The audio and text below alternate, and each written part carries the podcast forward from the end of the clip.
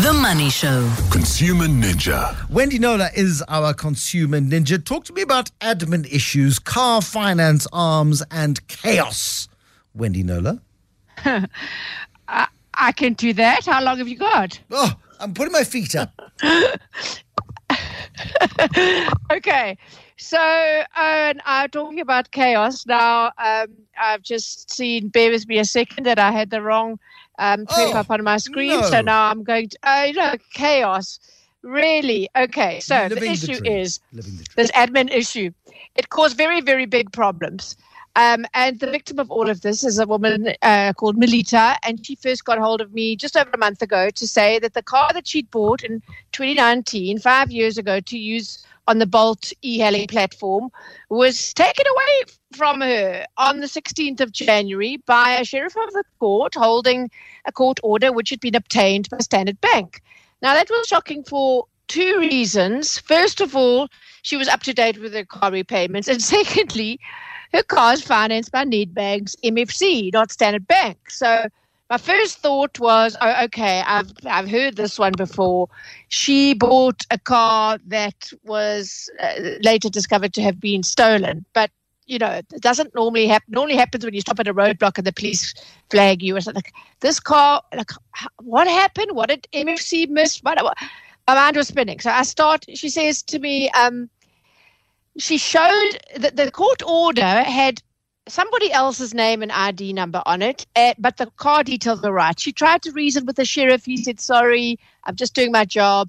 Go to the court." This is on on that day, the 16th of, of January. So she is on her way to the court. Imagine just like arriving and trying to sort this out. This was a Pretoria uh, court, court in Pretoria.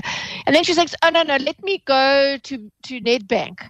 She arrives at reception and has to make a bit of a scene to get someone to come and talk to her. And um, the person that eventually came down to talk to her said, Okay, I'll stop your debit order and I'll investigate with Standard Bank and I'll come back to you in five days. And I got the email, which is nearly always the case, because neither of those things happened. Because the day she emailed me, did Melita, the 25th of January, the debit order had come off, the Nedbank debit order, and it was more than five days since she was promised some feedback. She says, I don't have the car with me. I'm not sure where it is, what kind of condition it's in. Please assist. How do I go about resolving this issue? And about 50 email exchanges later with various parties, Bruce, I can tell you that first of all, MFC said, "Well, we're sorry, we, we didn't give you the expected level of service. We we uh, the matter's still being investigated because we are dependent on feedback from Standard Bank, right?"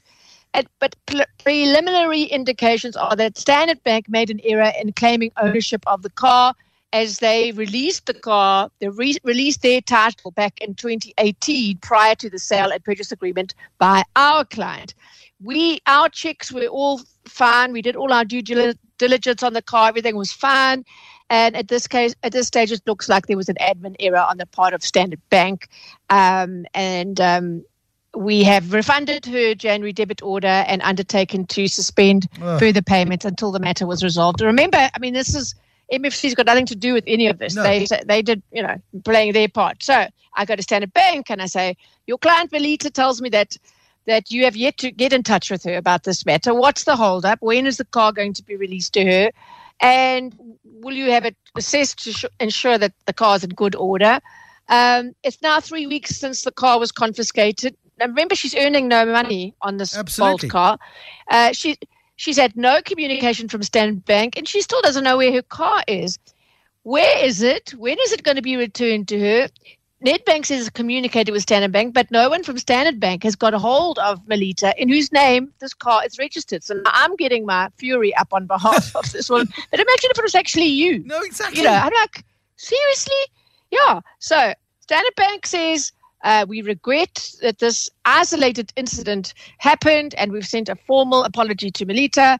The car was repossessed in error due to an incorrect uh, record regarding its ownership. Yeah. We're in the process okay, of we- rectifying the real. we, we, we know this, And- but here's your livelihood has been taken away from you. You buy something in good I know. You anticipate that the Exactly. professionals in the background have done their job, and you then, as the non-expert with money, pay the money in good faith, and then you get screwed over. It's horrible. Exactly. So what what their what their answer was this ba- the bank says Standard Bank says the Standard Bank caused all the trouble says we're working with Nedbank and a representative of the sheriff's office to return the vehicle and we can confirm it's been very safely stored and we'll be offering Melita a gesture of goodwill goodwill for this unfortunate error. So obviously my question was well that, that- that's the vague, right? So I go to Melita. what is the gesture? So the first offer was and is it a gesture? Well, I don't know if that quite covers compensation that you are obliged to pay for illegally repossessing someone's car, some, a car that someone's owned for five years and is paying another bank for um, every month. So 10,000 Rand they came up. And Melita was like, uh, I don't think so. I lost more than that due to your mistake. She wanted the loss of Bolt earnings, which she calculated, and this can never be exact, obviously, Bruce. Uh, 28,000 Rand, she said. She said she was hospitalized due to stress. She provided her records, but the bank said, well, medical aid paid, so we're not paying for that. Um, and she said she wanted another 2,000 Rand because she was driving all over the place in alternative transport here, there, look at the car, whatever. Um, and she said, I want 10,000 Rand on top of that as a sorry. Unfortunately, in this country, as you know, we don't, the legal system doesn't allow for pain and um, pain and Distress, suffering yes. kind of recompense. But you'd think, you'd think that in this case, I don't know. I think a top up would have been nice. In the end, so she was asking something like forty-eight thousand. She got uh, twenty-three. They paid. They didn't even pay the full her calculation of the full uh, Bolt earnings loss. She says she settled it um, begrudgingly. She says Standard Bank just doesn't understand the damage, frustration, disrespect, stress, and anxiety it has caused me, and and and being treated like a criminal. I mean, not exactly a criminal, but a sheriff comes and hands you a court order, and you've got to give the car over, and it's not even in your name. I really felt strongly that the story was a was a huge.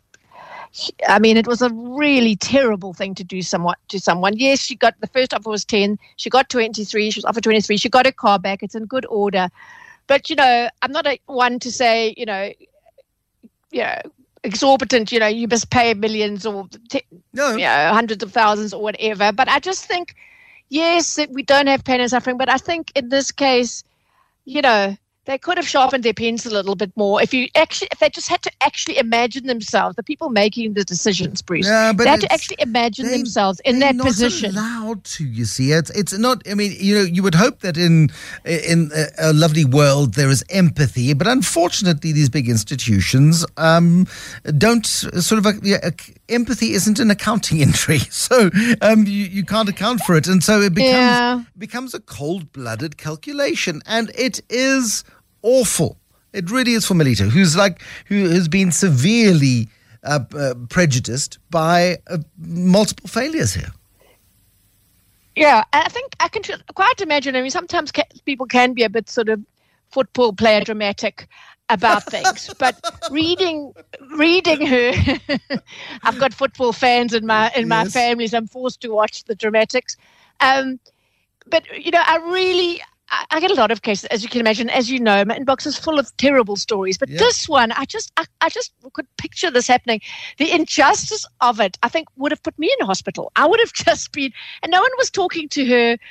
Uh, MFC, I must say, um, she uh, was a month behind because she didn't pay that that um, that one uh, installment. Then January it was refunded to her, and it's not their fault. She had a contract with them, so they said, "Look, we'll add it on," and they're also dropping her interest rate by I think a, percent, which is which was I think you know pretty good of them. They, there was empathy on their side, I thought, and I, and I yeah, I just thought, let me. I'm sure you'll appreciate this story if I share it with you this evening. what a little admin error can act- lead to Oh.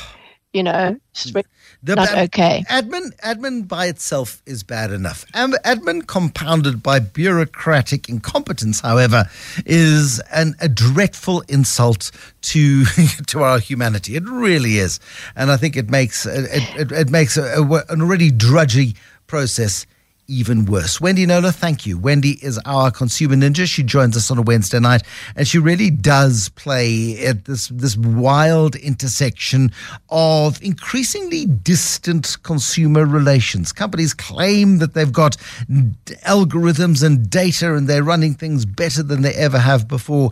Yet, what we constantly see on this feature is people getting let down by human error. Um, and so you can have all the best data in the world, all the best uh, algorithms in the world. And if the humans that are using the data and the algorithms are not equipped to do so or not empowered to do so, it leads to severe reputational repercussions. And so it is massively massively disappointing. Wendy Knowler, thank you very, very much indeed uh, for bringing that to our attention this evening.